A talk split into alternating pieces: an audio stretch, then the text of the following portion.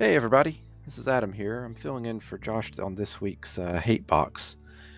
This is the uh, off week show where Josh usually comes in and tells us something that's on his mind that's been bothering him lately. Um, but this week he's busy pretending to be busy, so um, I'm stepping in. And I've been thinking about what I could possibly uh, want to talk about. Uh, fact of the matter is, I don't have the vitriol that Josh has uh, toward well, pretty much everything. Um, I'm mostly ambivalent about things, but I guess there's some things that I have, um, I guess, some strong feelings about, mixed feelings anyway.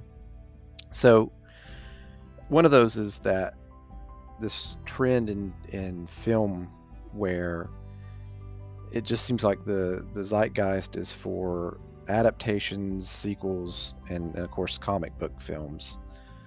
And the reason I want to talk about that is not just at random. Uh, I actually uh, was on Twitter a couple weeks ago and came across a thread which uh, which I thought was really interesting. It's from a guy named Eric Krebs, who's a researcher who went to Yale, and he does a lot of uh, data vis- visualization, and he talks a lot uh, about movie and movies and movie history and and things like that. And um, anyway, one of the things they say makes for absolutely terrible audio on radio or podcasts or things like that is whenever you try to discuss a bunch of numbers. But be that as it may, uh, these these things were super interesting to me, and so uh, I thought I would subject you to some facts that I found really really fascinating. Um, so this guy Eric, he looks at uh, the top 2,100 uh, domestic box office films over the last 42 years to figure out what the trends were.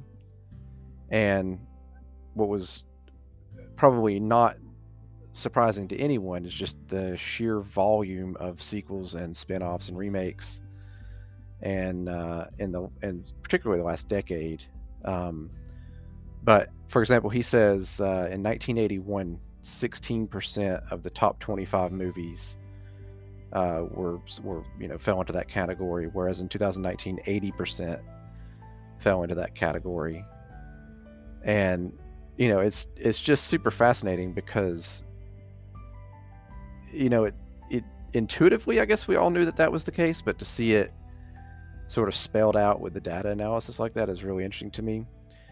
Um, he did some other breakdowns of stuff and, and there's a, a statistic that really was surprising to me but so he says in 1993 all of the top 10 movies that year were standalone films, meaning they weren't some kind of adaptation. Um, but for example, in 2019, 2021, 2017, there were there were literally none in the top 10 that were just a standalone. And in fact, the last time that a standalone non-adaptation movie was at the top of the box office was Avatar in 2009, which doesn't seem true, but based on what I've looked up just to kind of spot check this analysis, it seems to be actually, in fact, true.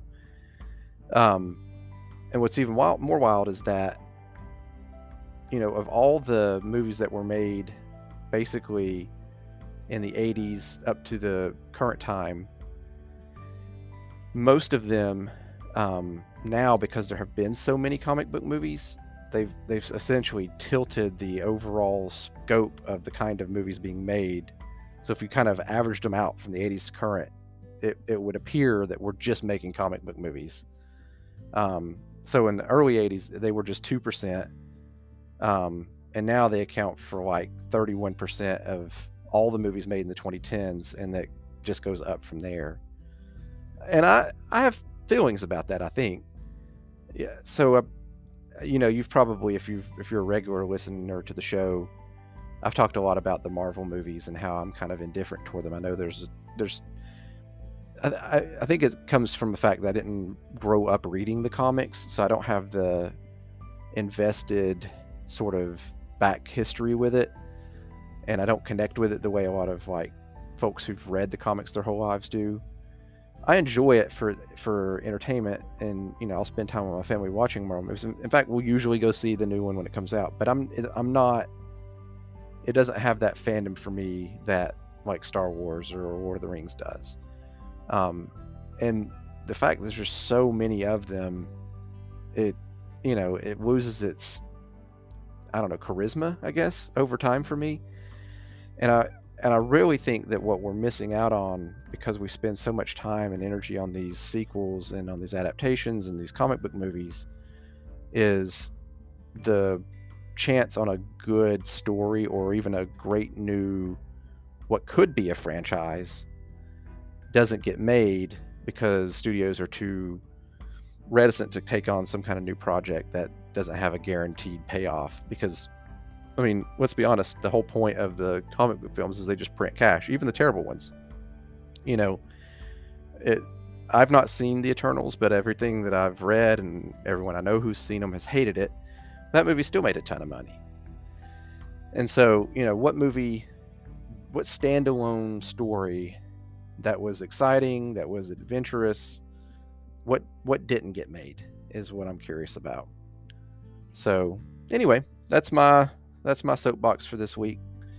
Um, you know, sorry about all the numbers on the radio, but thanks for sticking with us.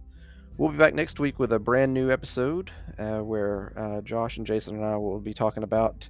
I'm not quite sure yet, but it'll be interesting, whatever it is. And so, hope we'll see you there. Thanks for listening.